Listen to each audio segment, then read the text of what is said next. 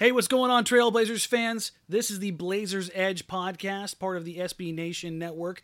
I am Dan Marang, your co host. As always, just a quick reminder you can find us on Stitcher, on iTunes. Make sure you like, make sure you subscribe. That way you can always be up to date and, you know, find your Blazers Edge and Blazers Focus whenever you need it. As always, I'm joined by managing editor of Blazers Edge, Dave Deckard.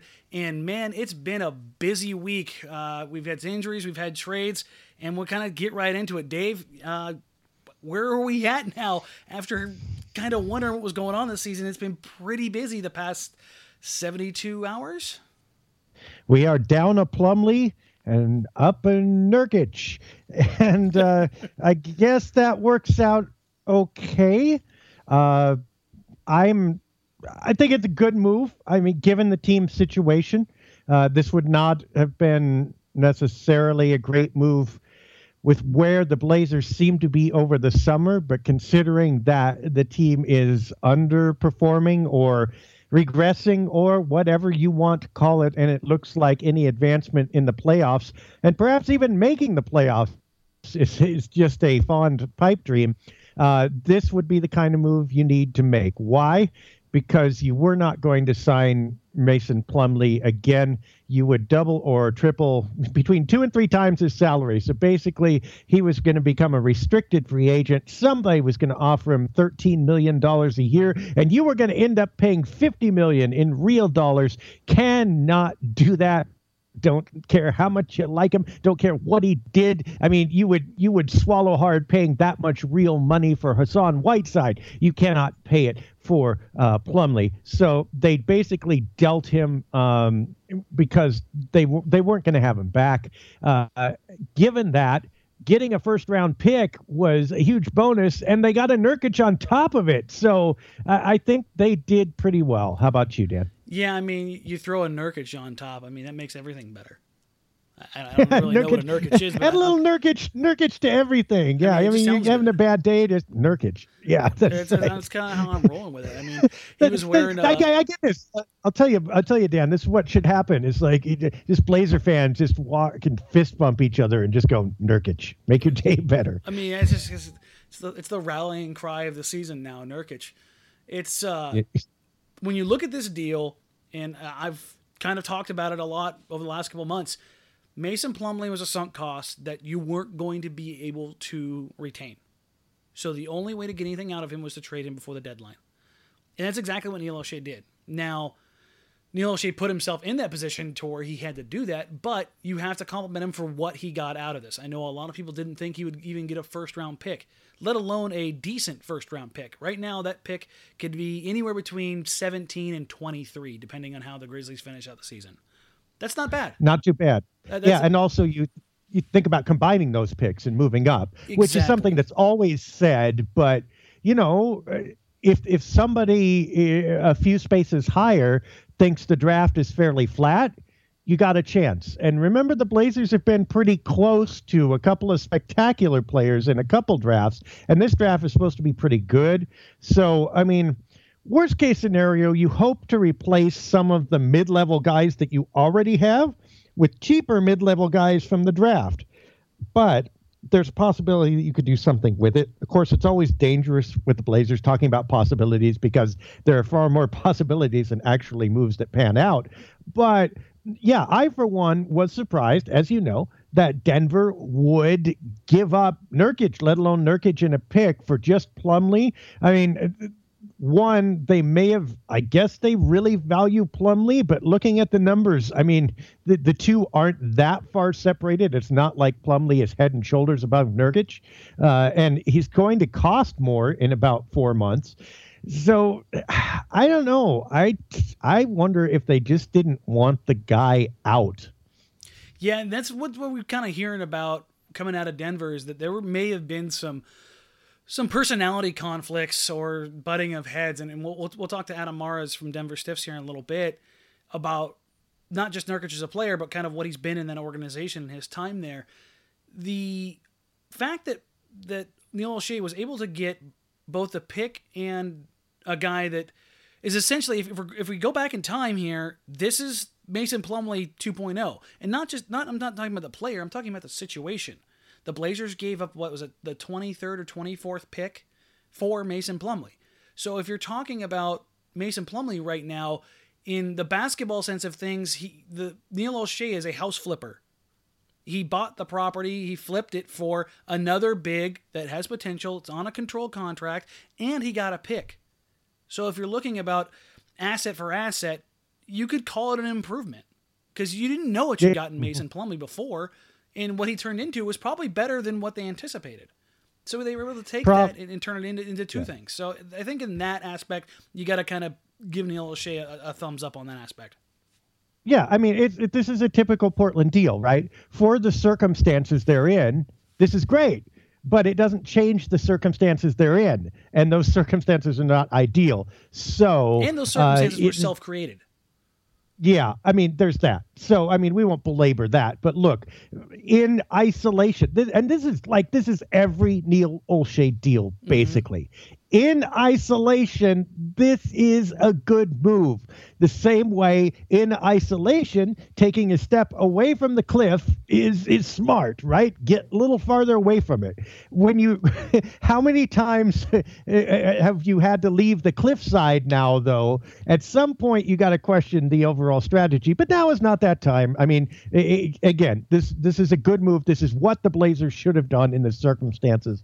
In this circumstance, and this is this is better than I thought the Blazers could do in this circumstance with this team, with Denver. So, hey, I mean, thumbs up in that sense. Now, let's talk about Nurkic particularly. I mean, the guy's seven foot tall, 280 pounds. Okay, so this is this is a he's, big he's 280 boy. like I'm 220. yeah. Okay. yeah, and cruising upward. I mean, yeah. have you seen his dad? Oh man, I forget that. I think we should put his dad in uniform. Yeah, no one's the, coming in that paint. Bosnian Beast is about an accurate and apt description of a human being as I've seen in quite some time. He is an absolute monster. He's big. So, uh, return perhaps to a little bit of Robin Lopez defense, right? I mean, you've you've got to switch the scheme back a little bit, right? Because I don't think Nurk is going to be running out to the three point line He's to hedge on a lot of screens and then line. getting back. That's that's yeah. not happening. yeah. So it's back. It's going to be ice, ice, ice all day long. For listeners who don't know, that's you know uh, when when you hit a screen, the center just basically fades back into the lane to prevent uh, the dribbler from getting to the rim uh, which is which is what the Blazers did essentially with with Lopez. They they switched that up a little bit toward the end, but mostly you're you're going to see Robin part two uh, space eating in the lane. The guy's not a shot blocker.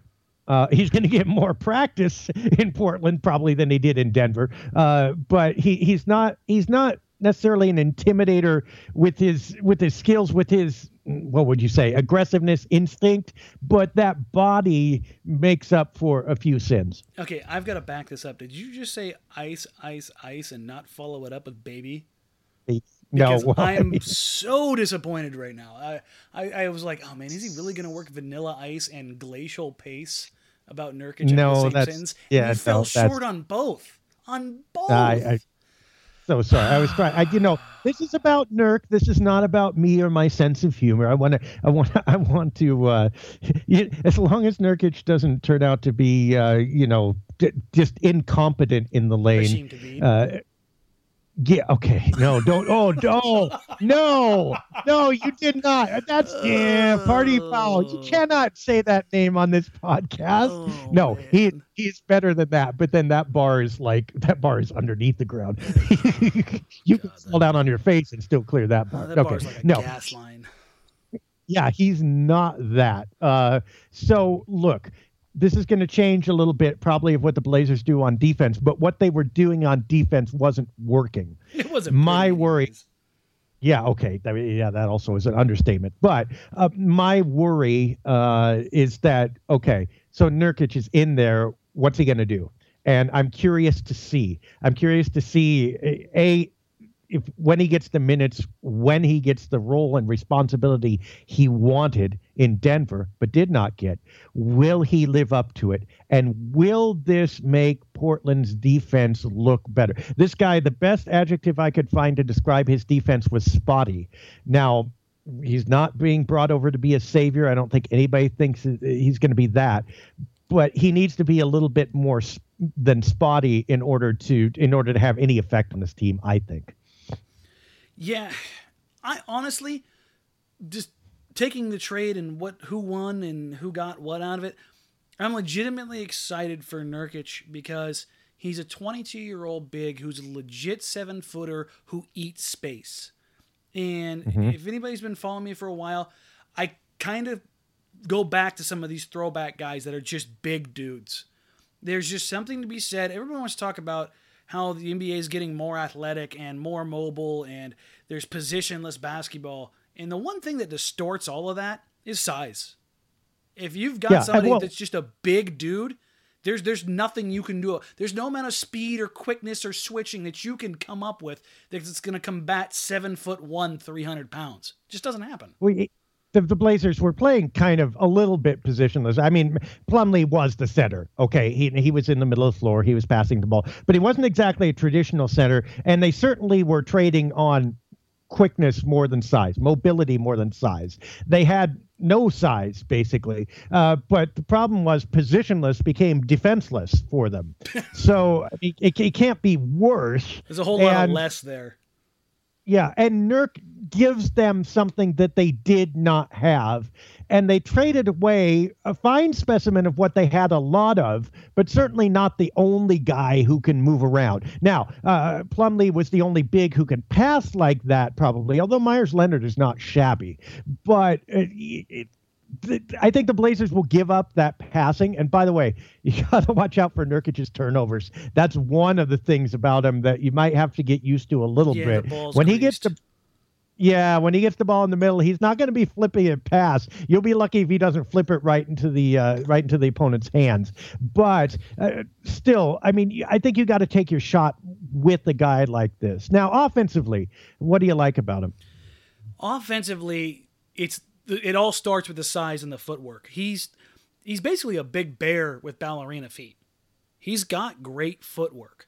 Um, he's incredibly strong. He can step out and knock down a jumper, and we've we've seen Denver a few times this season, and both Nurkic and Jokic have absolutely destroyed Portland. They've dominated the inside, and if Nurkic can come in here and do that for any period of time, it'll be the first period of time since Robin Lopez left. That the Blazers have had a physical presence that dominated in the interior. That's something to be said right there.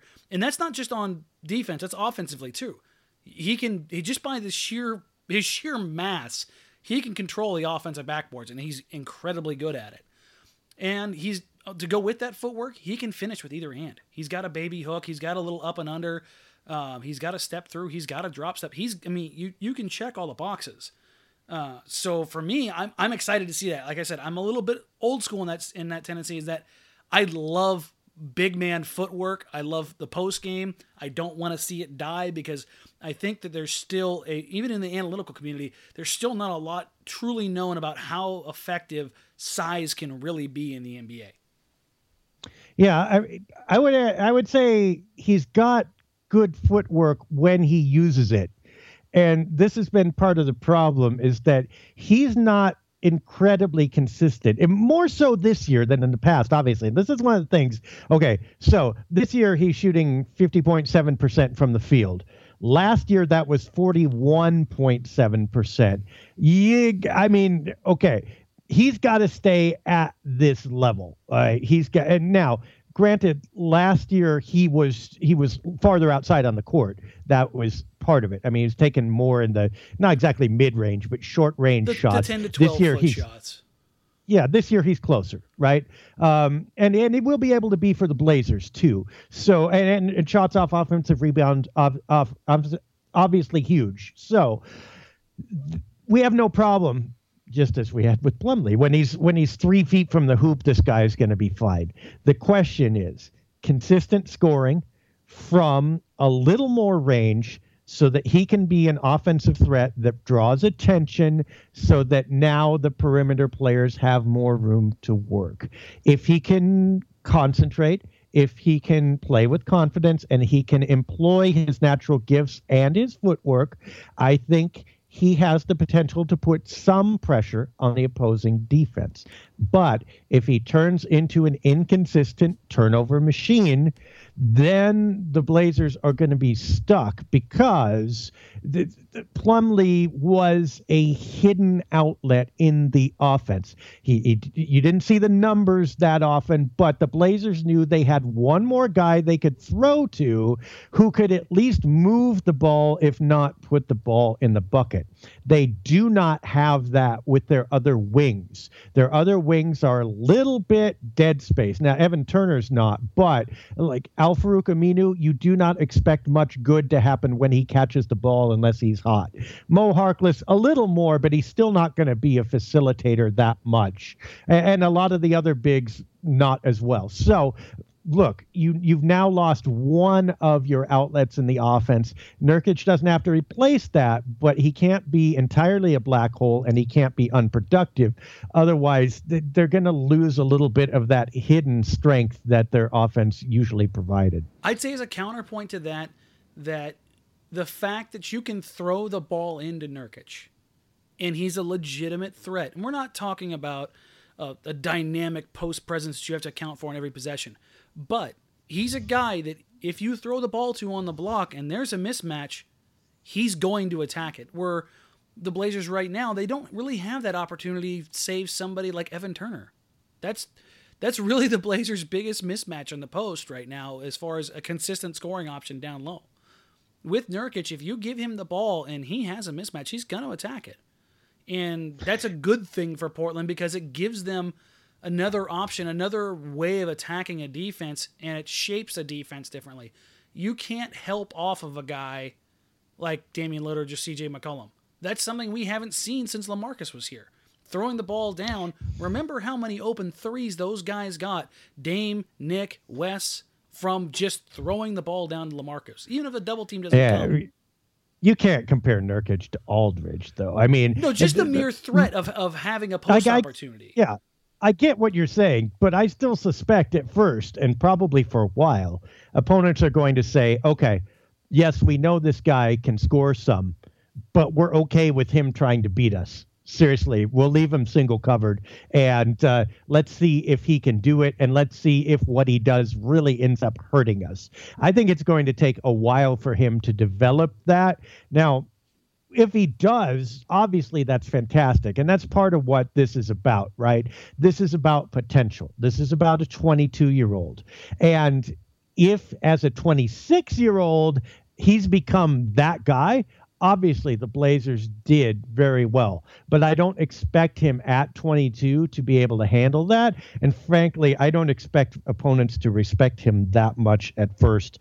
I think there's more potential for the offense to suffer in the short term uh, than it, than to prosper in the short term. Not to say it can do either, but if you're asking me odds, I think it's going to be a little more of a struggle than it is an easy transition.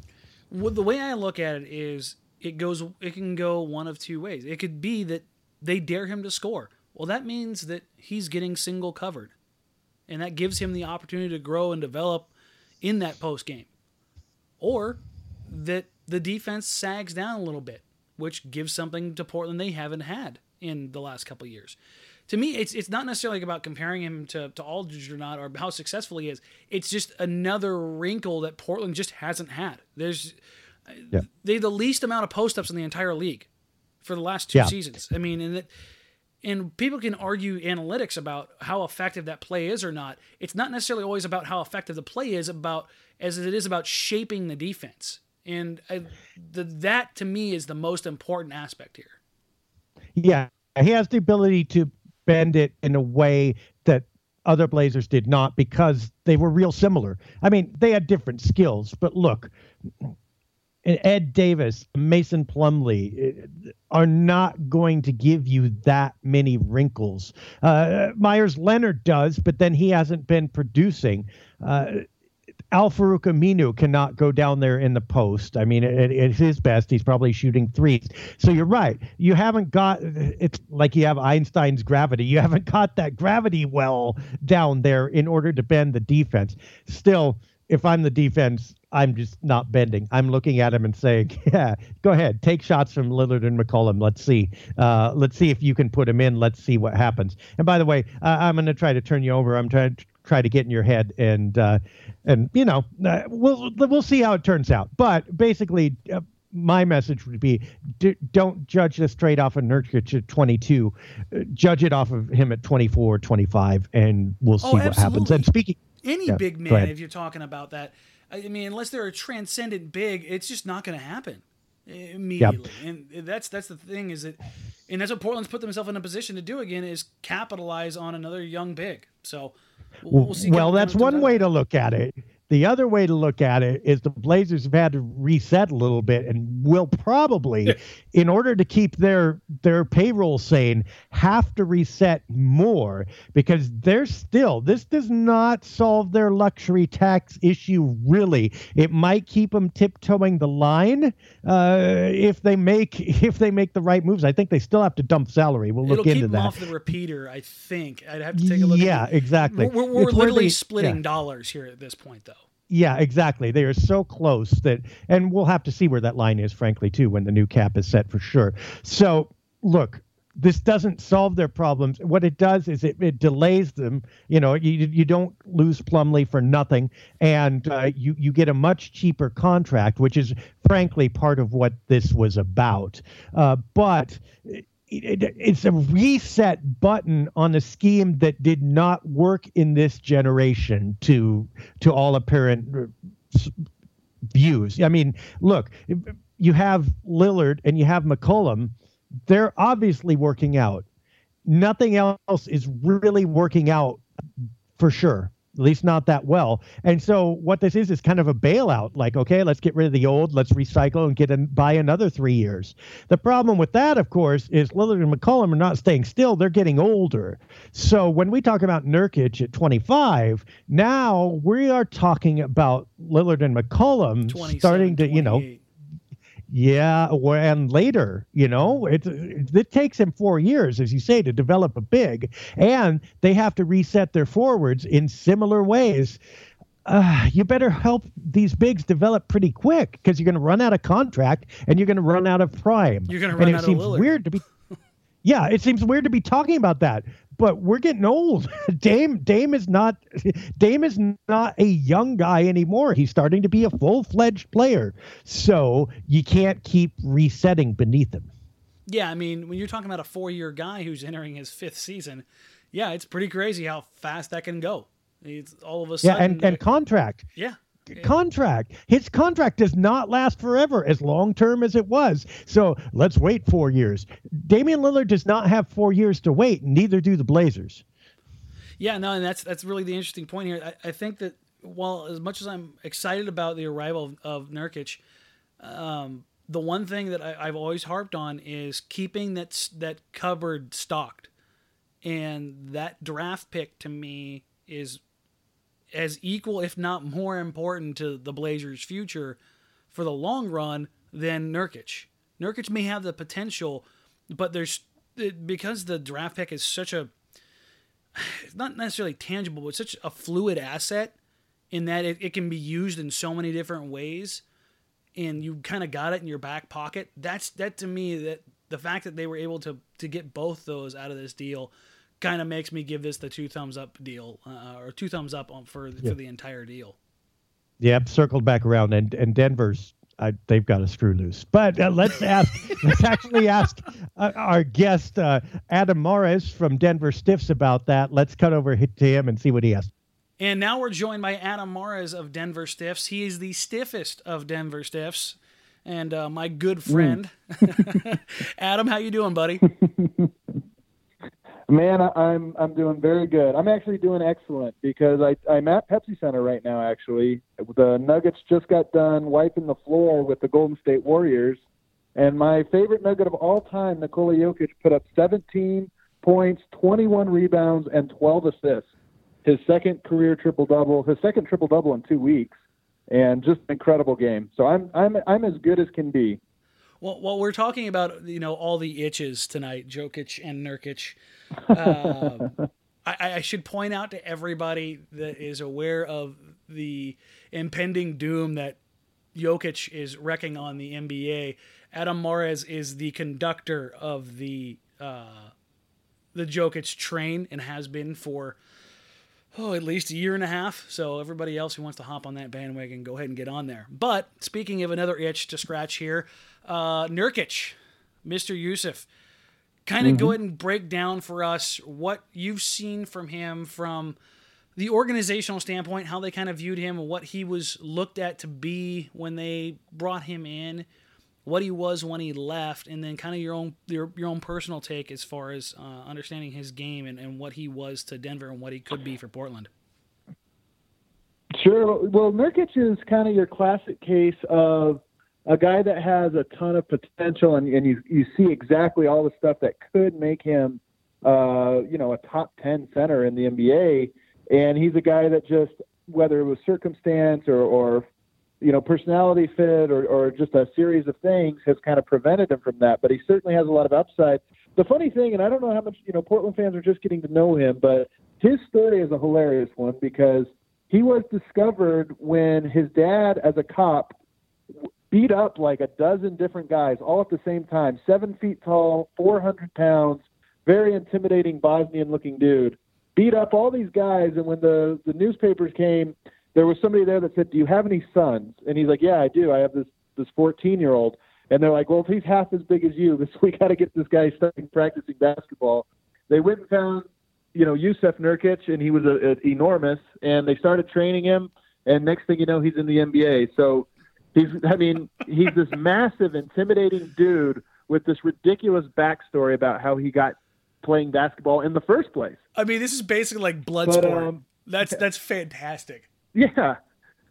Right. Yeah, it's just, it's it's actually like one of the coolest roads to the NBA ever. His dad beating up these guys and then, you know, being discovered. But, you know, to get onto his skill set, you know, on the defensive, I mean, he's more of a defensive guy than he is an offensive guy, although I do think he has some skills to be both. And as a defensive player, he's three, you know, 280 pounds, seven feet tall, and really light on his feet. Surprisingly light on his feet for his his size. He can really move left to right. Um, he's got great timing and anticipation. That's why he blocks shots so well. And he really has this like arrogance about him that is both good and bad. The good part of it is he goes toe to toe. His rookie season, he went toe to toe with guys like uh, DeMarcus Cousins, Marc Gasol, and even in, in in games would get the best of them over quarters just because he would kind of get in their head, get under their skin, and and, and you know he's just kind of a fearless defender in that regard. Um, he's got some weaknesses on the defensive end. He fouls a little bit too much. I think a lot of centers that are really skilled tend to reach a little bit too much and things like that. He's an incredible rebounder. I mean, he's the type. I mean, 280 pounds of solid muscle. This is a guy that you can't move off the block if he gets spots. So when he rolls to the basket, if you don't prevent him from getting to the rim early, he's going to stake out that spot, grab the offensive rebound, and and just kill you. Or even on the defensive end, if he gets his backside on you, you're not getting around him. He's just he's just holding his spot there. So basically, so he's a bigger he's Zach some, Randolph in that aspect. He is. That's actually not in that aspect alone. He's he's he's a lot like that, and he's an anchor. Uh, the only guy I've seen push him off of the spot is uh, Andre Drummond. I saw Drummond kind of like hip check him and move him, and I think that's the only time in three years I've seen somebody move him off of his spot. He is just a beast. Move him, not um, not uproot him or get him out of the way. Just move him. that's basically yeah, two glaciers running yeah. into each other. So you will. I wouldn't be surprised if you know. I, I know Portland can be pretty conservative with their offensive rebounding. Um, I think he's the type of guy that you don't really need to send a bunch of guys to the glass. You just let him kind of go there, and just by his sheer size, if the ball bounces his way, he's going to grab it because you just can't move him off the spot. So I do think he can be a good offensive and defensive rebounder for the team right out the gate. I think that'll be the one skill that he never really lost or never really kind of had ups and downs with. When he was on the court, he was a very, very good rebounder. Um, Offensively, you want me to go into some of the offensive yeah, stuff? Yeah, please. We, we, the, Portland's been exposed to him in the sense that um, he moved Mason Plumlee, Ed Davis, and any other big body that the Blazers threw their way uh, in the games that they've played against yeah. Denver this year. but they never. I don't think anybody really understands what he brings offensively because they were just kind of blown away by how just physically they were manhandled by by Nurkic and Jokic earlier this year. Right. So here's my scouting report on him. He's got a pretty nice jumper from the elbows. He doesn't get a lot of lift on his shot, as you can imagine, but he's got pretty good touch from from 15 feet. That, with confidence and with the green light to shoot it, I think he can be a very reliable elbow shooter. He can roll to the rim and finish really well. Again, if he gets momentum, he's actually he can actually jump for his size. I mean, he's not Mason Plumlee athletic, but he can for his size he can really throw up and drop the hammer uh, on those rolls to the rim. Uh, one of the problems he has is that he takes the ball up really, really, really uh, timidly sometimes for his size. I always say if he gets a, a mouse in the house sometimes on a roll, for whatever reason, he'll flip the shot up or hurry the shot out of fear of being blocked. He needs, sometimes I think he needs to realize he's the biggest, strongest guy on the court and just go right through a six seven defender that that you know rotated over to kind of stop the roll. So I think sometimes he forgets how big he is, and that's not just true on rolls. That can be true on offensive rebounds too. He'll grab a rebound, you know, Chris Paul will jump up to block him, and he'll like hurry the shot. Um, but I think things like that, I think you can coach. I think you can kind of get a guy with on the film and say, "Hey, man, look at this guy. You've got 60 pounds on him. Just go right through him and and dunk it right on his head." So he does, for as strong as he is and as athletic as he is, sometimes he goes to his finesse game way too much on rolls. Uh, the biggest issue I have with him as an offensive player is that he really loves and trusts his post game when he really should not love or trust his post game. He's he gets himself down on the block. If he can make quick moves, he's got this great drop step to the baseline. Even with the left hand, he can he has this nice drop step when he goes off of like one dribble or no dribbles. But he has a tendency to go five, six dribbles into a very predictable move that either gets an offensive foul or turnover. I think he has an incredibly high turnover rate on those plays. And uh, I, I feel like the more he dribbles, the more that becomes a problem. But more importantly than that is he goes to the post up way too much. He and that's going to be an issue for Portland. I think it's going to be issue number one offensively is he can be a great pick and roll player, but that paint needs to be open for some of the guys you have that are great dribble penetrators. And he's kind of a bad guy at knowing how to stay out of people's way when they're driving to the basket. You know, something that, that Dave and I were talking about earlier is that, and this is kind of one thing that, that I was looking at in particular, was his ability in the post, while it may conflict with the floor spacing in the in the in the scheme that Denver ran, the, the lane for the most part in Portland is pretty much open all the time. And so throwing right. a post presence in there for really the first time in a while could be a wrinkle that does wonders for Portland. I, I think that where it could be a, it, mm. it could be one of those things where it could be a total conflict of interest or it could be a, a, a diamond in the rough kind of a deal where they may get more out of this because it's just not something they have. I mean, we were again we were talking about it earlier, and that Portland's run the least amount of post ups of any team in the past two years. I mean, they just, they just don't do it. So just by virtue of having right. him there, does that? Do you think, in the sense that that could maybe give him giving him the green light in those areas could help his growth, or do you think it could stunt or not affect it at all? I think I think you're looking at it probably the most optimistic way possible, and I I, I think the answer is actually not you know can it work, but more can we get Nurkic to not post up too often. I mean, if he posts up four times a game, if he's playing 25 minutes, if he posts up four times a game, that's fine. If he's posting up, you know, 10, 15, 20 times a game like he likes to, I think you're going to be going away from a lot of the stuff that makes Portland so dangerous on offense. And with regards to him being in the way, here, here's the kind of thing I mean. Just imagine a side pick and roll. We'll say with Meyers Leonard playing the four, and you've got Damian Lillard a side pick and roll, and then Nurkic his role would be to be in the opposite short corner, kind of dragging his defender out of the play, and then he's there for either the drop off or for the offensive rebound. Well, what he'll do way too often is duck in on that play. So Lillard comes off of the screen. He's now got kind of he puts the defense in a tricky spot. Jokic or Nurkic ducks right into the way, and now Lillard runs right into Nurkic's man with no area for him to drop it off.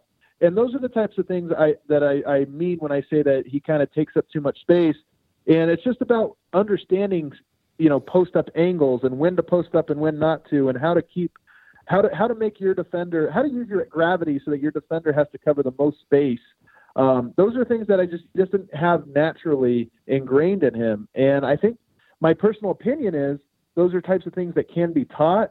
But here in Denver, he just never made any progress on that, and and when he was in the game, nobody was scoring in the paint on Denver because he was there and he was always in the way. You know, for, for anybody who isn't sure what, what Adam is, is talking about here when he's talking about the short corner, if you're talking about running the pick and roll on the right side of the floor, that short corner is that left hand side in between the, the paint and the three point line. And particularly a lot of young bigs struggle with this in that they want to get in the paint when that pick and roll's coming on on that other side, on that right side, when that drive's coming, they want to get in there because they want to get position for the offensive rebound or they want to catch the ball real quick or they want to duck in for that for that easy catch and, and finish. But I think Adam and you'll probably agree with me on this is that the best guys in the league at this know to be patient and stay on the outside. To, yes. It gives both the driving lane and if the help defense does commit, it has to commit fully, which that extra step or two yep makes it easier for the finish on the backside of the play, which is something that's very, very simple, but also very hard to truly grasp as an NBA player. And it's one of those things where you want to know the difference between a good player and a great player. Those are the kind of things that developmentally have to kind of come along, right? Absolutely. And and it is weird because like you just explained what you're supposed to do and it seems so easy because you explained it in 60 seconds. But it's actually more of a it's a habit you have to build and an instinct you kind of have to develop and it's one that he really hasn't made any progress on. Now that might be the denver you know coaching staff or whatever the environment or whatever and maybe a good coach can really communicate to him hey because i think what happens is you're talking about the paint being open and the paint's open and, and a smart player will say ooh it's open for damian lillard who's about to come off the screen. What a not so smart player will say ooh it's open for me to cut into and and post myself up. And and that's just what I'm talking about. He always posts right into there, and we'd have guys like Emmanuel Mudiay, for example. I think Mudiay shoots like 25% when Nurkic is on the floor, and a lot of that is because he keeps getting into the paint and running right into Nurkic and like bouncing off of him and throwing up a brick. So again, it's so simple that I have to think it can be taught, and he can get better at it. And he has all these other skills that if he learns that one thing, it's going to open up a lot. But it's been three years, and he really never learned that out, and that's why the the Nuggets offense comes to a, a standstill when he's on the court. All right, so we've kind of gone over what he can bring to the team, the good and a little bit some of the bad. But in his time in Denver, on the floor, what are you looking at as as kind of the negative with Nurkic? Because there's in a guy like Mason Plumlee, it's being sent back to Denver. There's negative that comes along with it. He struggles from the free throw line. He's right. an inconsistent shooter yeah. and finisher and all that kind of stuff. So when we're talking about Nurkic coming to Portland, what what are some of the things that that Blazers fans should be aware of and, and be on the lookout for? Well, there's two other like kind of positives I want to throw out there, and that is that he's a pretty good passer. He's not Mason Plumlee. Um, he he does tend to turn it over when he tries to get too fancy, but basic passes, backdoor passes, you know, dribble handoffs and passes out of the post, kickouts. He's actually pretty good at those, and he has kind of a surprising uh, touch on it. I mean, he could throw lobs, for example, um, you know, with with tremendous accuracy. So he can be a guy that can that can have maybe 70% of the passing that Plumlee had. And then the other thing is he's such a huge body that when he wants to, he can be an incredible screener because I mean he's a wide body. It's hard to get around him.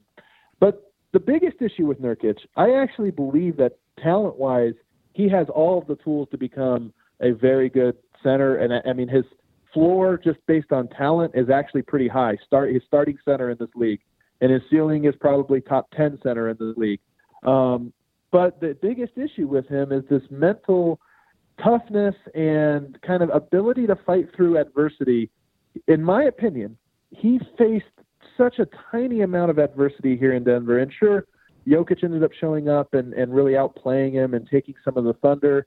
But he was a guy that I feel really needed coddled. And anytime things weren't going his way and he wasn't the centerpiece and this and that, he really kind of wilted uh, under that, under you know, under feelings of feeling left out. And there's been, you know, there was a there was a time his rookie season when he got selected to the rookie sophomore game and he really didn't want to go and he kind of had a blow up in front of media uh, yelling at, at the front office saying i'm not going to that game. That's stupid.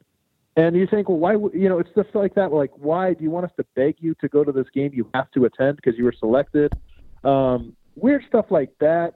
He's been on social media liking tweets where people are saying fire malone.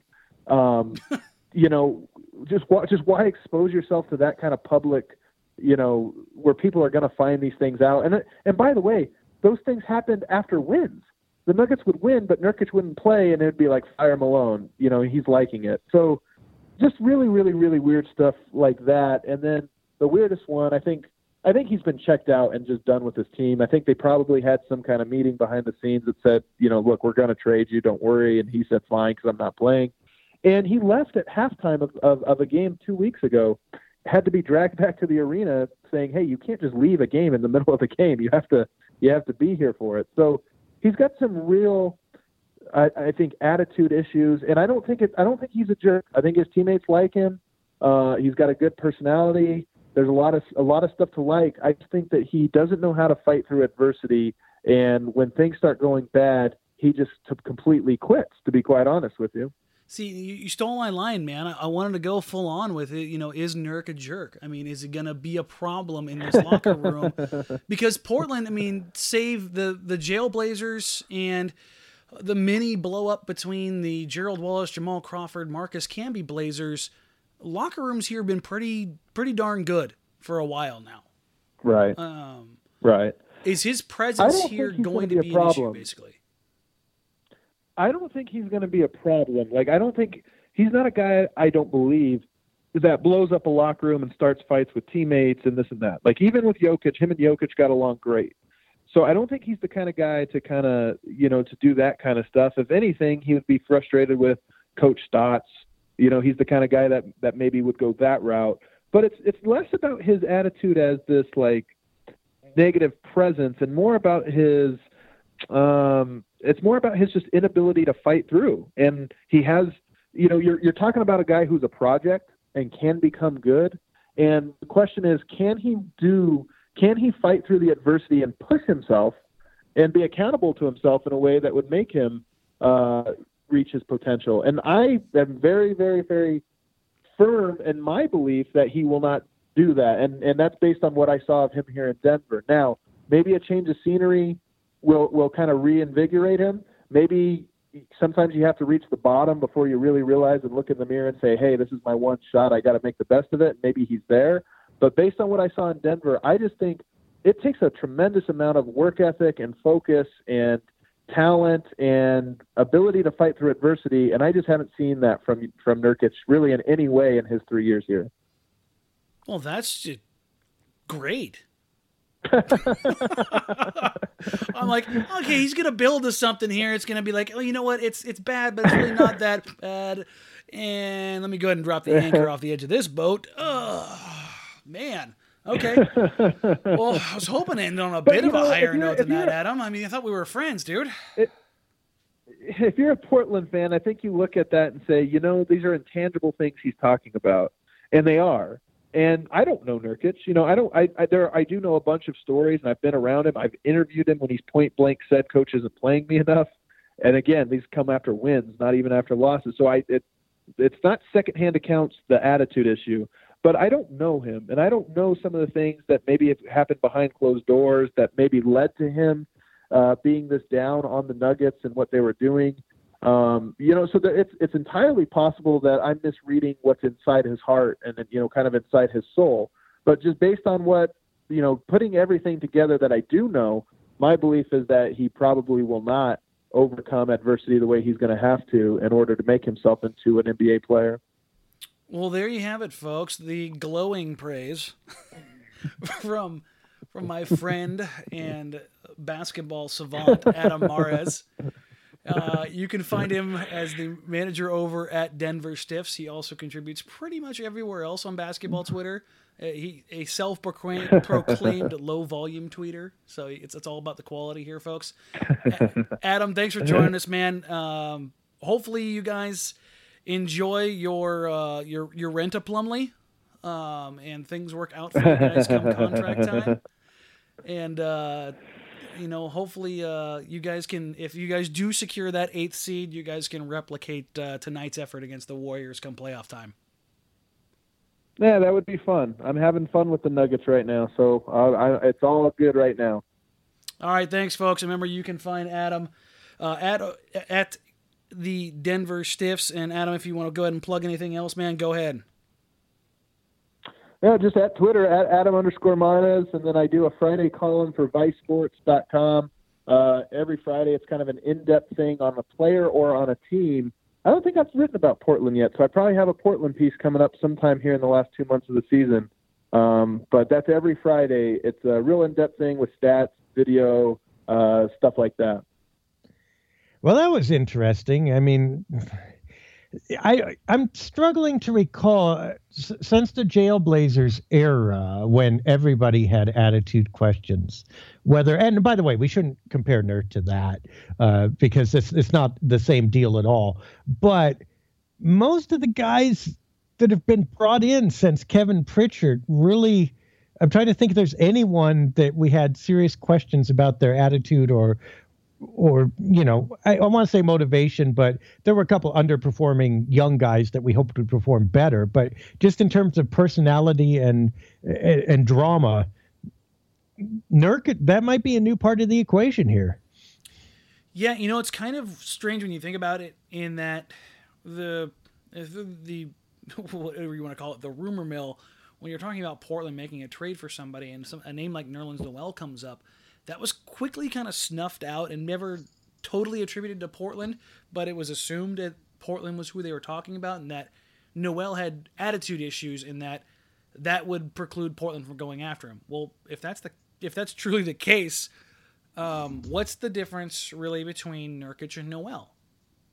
Well, maybe expectations, though. I mean, uh, Brooke Olzendam of CSNNW just interviewed Olshey while we were while we're recording this show, and the CSN's teaser, the headline said, basically, the most ex- the most exciting thing about this trade, according to Olshey, is getting a third draft pick. Uh, so, uh, welcome to Portland, Nurk. Um, it's it's possible that uh, it's possible that the uh, the attitude might not be quite an issue because they don't expect him to be that big of a deal one way or another. We'll have to see. But but now let's let's follow that train a second though. If Nurkic is not the next big thing, and he may be, I don't want to discount that. Don't don't get out the pitchforks and torches. We're not saying he's not. We're just exploring possibilities. Uh, if Nurk doesn't turn out to be the next big thing, does the door now open wide for your guy Meyers Leonard. You know, as we're sitting here recording this, it's actually there's four minutes left in overtime in the Atlanta Portland game, and there's been oh, six or seven times where Meyers Leonard has gotten a wide open three and bricked it. And the yeah, opportunity is here. It's here. Yeah. It's I mean, it's it's kicked in the door and it's screaming, I'm here, and he's not taking it. I, I, opportunities. It's, it's his freaking in-law. I mean, like it won't, it won't go home. Yeah, like and, it, it's camping out on his couch and it's eating all of his Doritos. Um, at some point, Meyers better come to a peace with this. But that said, okay, look. Meyers goes up and down. He has good games and bad games. We get that that's part of the package.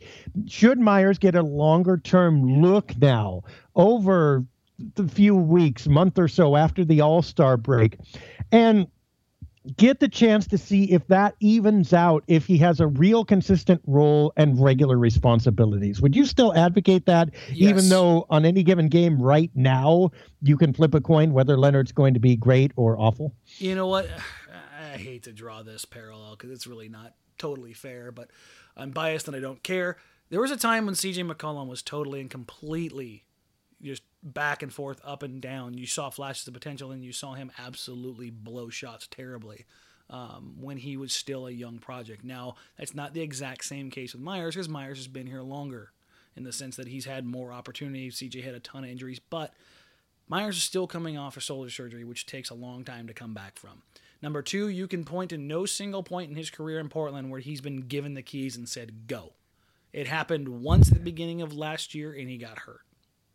So Um, We're gonna ride this Meyers train until I, I'm going to till the end until of it this season. derails in the gorge. I'm telling you, until the end of this season, this is. It, it, there's no secret that I'm Team Tank, and if Team Tank is going to do something here, you have to know what you have in your assets.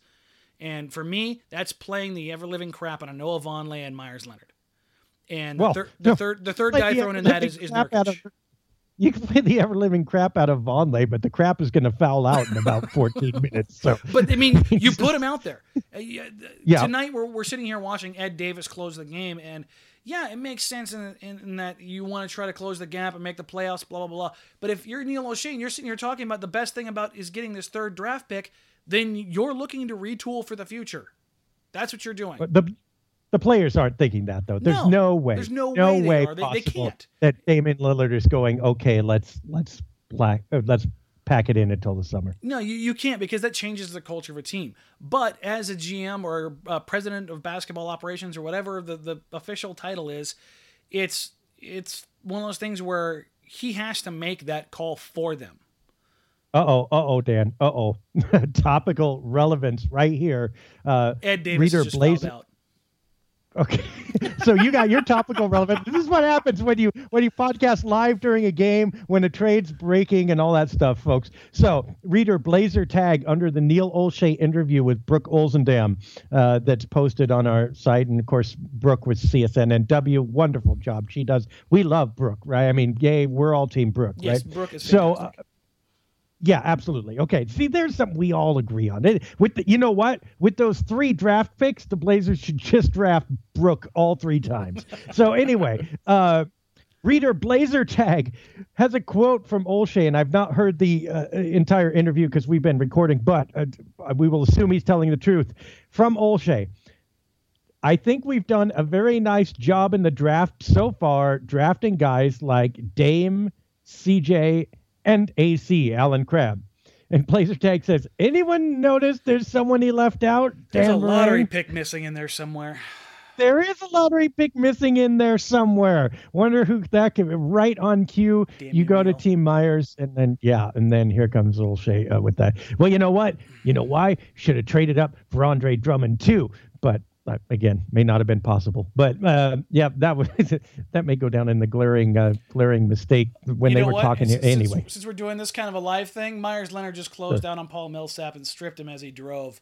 It's a three point game with less than two minutes. Meyers, don't fail me now. You got a minute and 40 to prove yourself here, big fella. And I will say this just on, on the topical Meyers Leonard. His shooting has been absolute garbage tonight, and it's been beyond frustrating. But defensively, he's been fantastic, and the Blazers haven't really done him any kind of service as far as bailing him out when he does go to help off of somebody getting torched on a, on a straight line drive or a pick and roll from the perimeter. Um, I, I think a lot of times people see a lob on the backside, just like Dwight Howard when Dennis Schroeder has penetrated and Leonard stepped up, and they see that as Leonard's failure. No, it's it's two parts of failure. It's a failure of the perimeter defender uh, to corral the driving point guard, and it's the failure of the backside defender to not get over and get a body on somebody like Dwight Howard, who you know is going to roll to the rim. So Oh, that, that's kind of that's, yeah, that, that's I- my my basketball frustration level right now. Portland centers are just freshly washed sheets. They get hung out to dry Yeah. like all the time by their guards.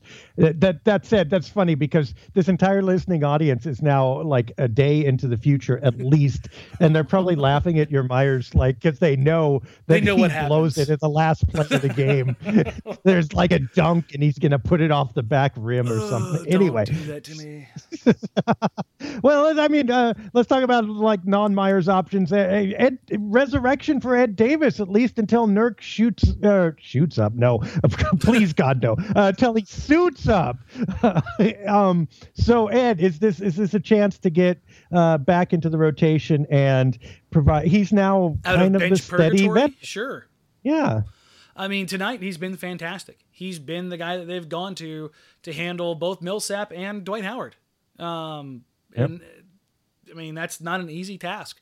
And for the longest of times, I've lamented over and over and over again that the guys that uh, the pantheon this team that are the foundation are Dame, CJ, and Ed Davis. Ed Davis is a guy that you, He's the kind of player that you want on your team because you know what you're supposed to get from him night in, night out. That's what we got from him all last season. It's what he's really been in the NBA for the last couple of years. This year, don't know what happened. Um, but the guy that's playing tonight, the guy that's playing right now, or was playing right now until he fouled out, was having a heck of a night. And yep. he's the kind of guy that he's going to give you what he gives you when he's got everything rolling. And I think a lot of NBA fans in general overlook that kind of player because they think that they're so easy to find. They aren't. They're those those kind of guys are in in short supply and they stay in the NBA a long, long time because of what they can do. And they do it so consistently. Maybe this might be the best epitaph on Plumlee and I, I think I like Mace. I mean, I, I liked what Mason Plumlee did. I respect what he did on the court. I respect the attitude he brought. At the same time, feel like you're missing anything right now? Obviously, like we said earlier in the podcast, you're gonna miss the passing. You're gonna miss a couple things that nobody else will provide. But Ed Davis, Meyers Leonard stepping in. Do you feel like you've really seriously skipped a beat? Probably not. Yeah, are you, are, uh, you, are you sitting here lamenting the fact that Mason Plumlee isn't out there guarding Dwight Howard? I yeah, mean, no. let, let's let's run down the list of centers that are big, strong, and athletic that Mason Plumlee has been able to deal with on a regular basis. I, yeah, I, I exactly. don't have my, my, my quick board right now where I can hit the crickets. Sorry.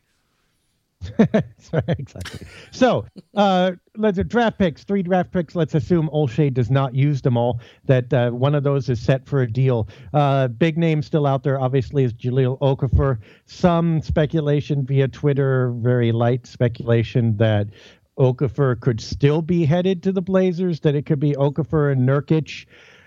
How do you see how do you see that shaking out if it were to happen? Understanding it's probably kind of a long shot. I mean, if, if you're just talking about retaining assets on young contracts and you're kicking out one of those bloated contracts and trying to reload for next season, then yeah, it makes sense. But if you're talking about, you know, roster construction, then the Blazers are just shifting from being guard heavy to big heavy, right? I mean, that... yeah. Although, you know, would you take Okafor and Nurkic over like any two bigs that the Blazers have so far? Yeah, and that's uh, and here's the thing: if you want to take a step further, if you want to talk about tanking, if you're truly going to tank, and you get those guys, you get Okafor and you get Nurkic, and you struggle and fall all the way down to number five, number six. Do you know how many guards are available in the top top six in the NBA draft that's coming up? It's yeah, guard, I mean, guard, guard, guard, guard. That's the draft. And then, yeah, and then possible trade bait and six moves ahead, you're like going, hmm, maybe something can happen. But I think the Blazers, if they take on Okafor and they get Nurkic, first of all, they may have actually found the only way possible to make their defense worse. I mean, like, look out, Denver and LA. We have here, hold my beer and watch this.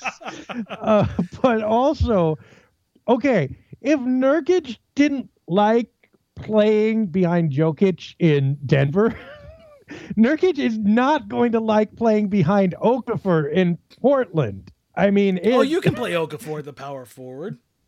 Yeah, you think so? No, I mean, Nurkic no, and Okafor, not a chance. Oh, okay, and, and, talk about like, okay, God, I'm going to steal disaster. your joke from earlier. This is an ice defense. This is glacier defense. Yeah. Mean, that, that, well, there's just there's mm-hmm. no movement there. Yeah. Now, offensively, offensively, I think that would be a reformation. I mean, that that I, I would like, and frankly, I think I'd like that experiment for the same reasons that you do. That I don't think any any of these moves are going to resurrect this season.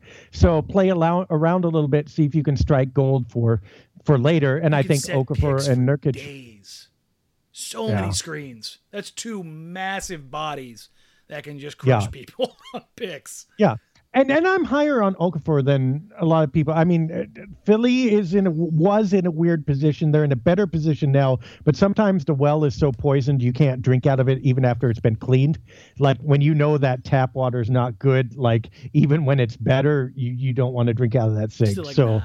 I think, yeah, I think Okafor is is kind of in could be in that position but boy i mean all the combustibility though is not just the defense the potential for just locker room not disintegration but a circus is, is pretty darn high with, with, with those two. It would be fun to see. Uh, any any other, unless of course you want the Blazers to be sane and do well. Uh, any other deals out there on the horizon that you could see practically happening that you're still interested in a week or so from the trade deadline? You know, if you're talking about making deals for the future, a guy like Serge Ibaka still kind of comes to mind. Um, hmm?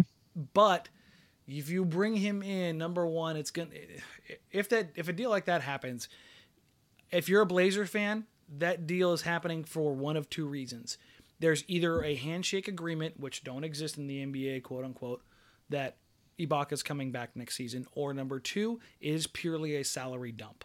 And it'll be the the guy going out will be Allen Crabbe, Maurice Harkless, or Meyers Leonard. It'll be one of those three guys to clear. And a draft pick will come back with Ibaka, and we'll have four. Exactly, but I mean that's those are the those are the kind of moves that I think that, that Portland needs to look at. Now, if you're if Ibaka's here and coming back on the long term, then I think you have what could end up being a solid foundation, Nurkic and Ibaka, going forward in, in, in your front court. I mean, it, it would but, give you something that where you're not sitting there looking at wondering where the defensive liability is going to come from. Right. And it's a better that's a better balanced offensive front court than they have right now. I mean, Ibaka is drifting out to the perimeter, but if you have Nurkic, that's not as big of an issue than if you had Plumlee. So, I mean, I could see that working, but I mean, wouldn't would you not have to go Doctor Evil on the on the on the salary roll? It's like one billion dollars. Yeah, I no, mean, I mean that's, that's what yeah, you're looking at, and that's that's the thing is is if that move is going to be made, I think it, you kind of jeopardize perhaps the the idea of tanking because Ibaka's a good player, um, and if you if you put him out here to play, he's going to be here for the long haul. You got to play him to, to build it up.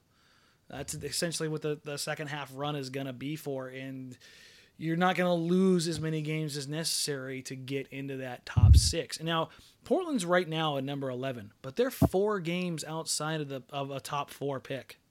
Four. Oh, that's that's me. it. Four games. It's real easy to drop some games.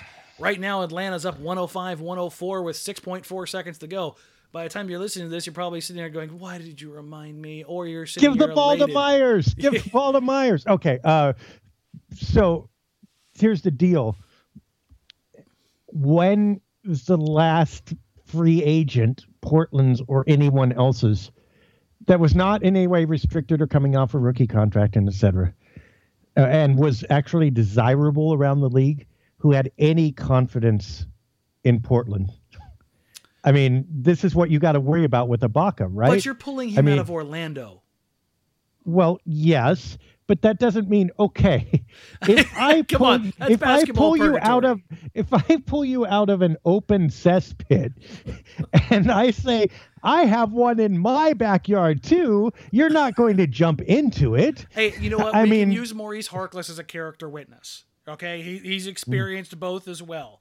And Maurice, mm-hmm. RFA or not, or signed late or not, I bet you he'd say that, that his experiences in Portland in Portland are better than his experiences in Orlando and would, would convince yeah, Mr. Mr. Ibaka to join. With all due respect, Mo Harkless, as much as we like him and as much as he's given the Blazers this year over and above what he could have, is not Serge Ibaka. Uh, he's not in the same stage of his career as Serge Ibaka, nor does he have the same cachet, and nor does he have, frankly, that many choices. I I at this point I would have basically zero confidence that the Blazers could convince anyone to re-sign. And I know all of you are going, you were talking about Cousins. I'll take the chance for Demarcus because a I think Demarcus is a little crazy, and uh, b that I mean his level of talent would be worth it. But Serge, I bet he would just say, "Yeah, I'll think about Portland. Leverage, leverage. Now I'm going elsewhere." Uh, just go I, ahead and Chandler I, Parsons that one. Yeah, it's oh ouch. Oh no. Uh, oh. well, the Blazers needed a score at the end of overtime, and they gave one to Atlanta instead. Apparently, that's the end of that. Was it Meyers' fault? This was not Meyers' fault. They uh, they ran uh, out of timeouts uh, in overtime there's, and uh, couldn't advance blame Stotts. Yeah. Well, see, there's a bright side. yep. Okay. So I mean, Let yeah, the stealth tank era begin. okay. So, would would I be excited about Serge though coming here and teaming up with this team in the short term and hope he would stay? Probably would at this point. Um, look, we had an article uh, uh, earlier this week. Dwight Howard was he the one who got away? I mean, we just watched him clank 92% of his free throws tonight. Still, his team won, and uh, Dwight Howard is measurably better than any of the big men that we have mentioned tonight, outside of that brief mention of Demarcus Cousins. Uh, apparently, uh, rumor has it that the Blazers made an offer to him. Rumor has it that he went to Atlanta instead. More, more case for the Serge Ibaka. Don't do it. File. Uh, would Dwight have made a huge difference on this team? Do you think? Yeah, that's, that's Yeah. the understatement of the year. Um, he's yeah. A phenomenal screen setter. He is a legitimate post presence. He, for all the headaches that people talk about, and he doesn't try this or he pouts about not getting his touches. That the Atlanta Hawks have the fifth best defense in the league right now. And while Yeah. Al Horford and Paul Millsap were, were working together, they had a very good defense, but it wasn't this good. You pair a mobile, athletic, high IQ defender like Paul Millsap with a mobile, athletic, high IQ defender and shot blocker and rebounder like Dwight Howard, voila, defense. I mean, it's literally that simple. And people can say, well, yeah, Dennis Schroeder gets after it on the outside. Yeah, he does. Bazemore's an, uh, an okay defender, but I mean, they throw a lot of guys out there. This was a team that featured Kyle Korver for long stints of times before he got traded. So, yeah, you can cover up a, a lot of nastiness when you've got interior defenders like those guys. So it's it's one of those things where yeah, of course he's going to make a, a difference, and it's uh, to me I think it's a much much more staggering difference than a lot of people are willing to give Dwight Howard credit for, and that's just because of his persona. And you know, if you didn't want a guy who complains about his touches and minutes, you just got one, and it's uh, it's not Dwight Howard. Uh, so we'd be remiss if we finished the podcast without talking about the other big development of the week. It seems like about a century ago at this point. Evan Turner out for more than a month, maybe a month and a half. what? Honestly, okay, when you first, look at it right now, I, I think that first of all, he was it's a bummer because he just kind of was getting into the peak of his groove so far. So from that aspect alone, it sucks. But I mean, if you're talking about tanking, and I know I could keep going back to this, Neil Olshey was basically just given a gift by the basketball gods that says, "Oh, your second best playmaker's got a broken hand. Here, trade your third best playmaker, to, and guess where you get to go? The land of the lottery." And I mean, it's it's literally that easy in my head. Um, if I'm the Blazers, I shut him down for the rest of the season because even if he's back in quote unquote six weeks, he's still got to rehab it. Everybody always wants to talk about when a guy returns or is healthy. That's when he's able to get back into basketball activities again. That's when he's able to start dribbling and using his hand and going through more than just the, the basic stuff. I mean, he's got his hand in a cast. I don't know if anybody's ever had their hand, wrist in a cast. It sucks. And when you get it out of it, it takes a couple weeks to build up the strength and the flexibility and all that kind of stuff back into it. By that time, you're you're looking at, you know, mid to late April. You're in the playoffs when he's ba- basically back to 100%. Why, why push it? Just shut him down. Just let him ride out the season, get healthy, get right, and, and, and move on with it for next season. Our own David McKay talked to Terry Stotts. Stotts name checked Gerald Henderson last season, veteran, et cetera, et cetera. You have your choice. Contract irrespective. Let's not even talk about contract numbers. Henderson or Turner. Which one would you take if you want to make this team better? As weird as it sounds, probably Henderson. I think he fit Yeah. better because of his his skill set. Evan Turner on a team that that needs somebody who's more ball dominant with the second unit and as a creator makes sense. I think what Portland needs is somebody who creates for themselves with that second unit. They need another they need a third guy who creates for themselves. And Gerald Henderson is that guy, and he was that guy. Um, defensively and athletically, he gives you a little bit more than Turner, But what Turner does give you across the board is probably more flexibility. Um, so in, in, that aspect, I don't think either one of those guys are, are perfect players for this team. But if you're asking me what's going to make the team better, if you're talking about being better, everyone healthy, the Blazers pursuing a playoff spot this year, Gerald Henderson would be that guy. Um, Evan Turner, Gerald Henderson, or Aaron Afflalo.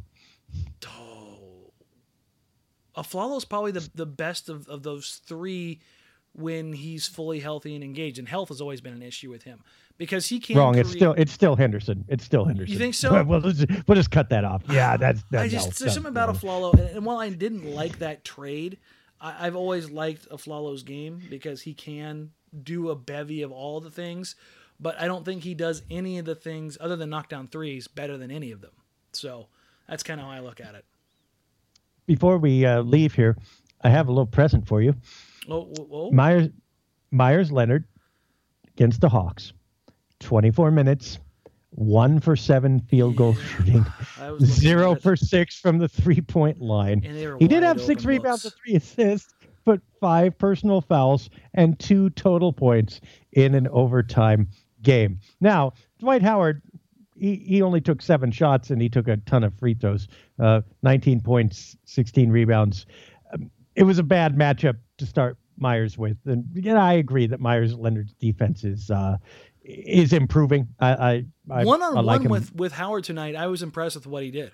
Howard wasn't oh, well, able I, to push him off his spot or anything along those lines. Compare it to his like first two seasons. Yeah, you remember that because I remember oh, that. Yeah, I mean, was, I took summer league notes on on dude, and it was like, oh my gosh, it's like he didn't even speak the language. Yeah. Like, first of all, he would miss like every spot. Like, he would just not get there.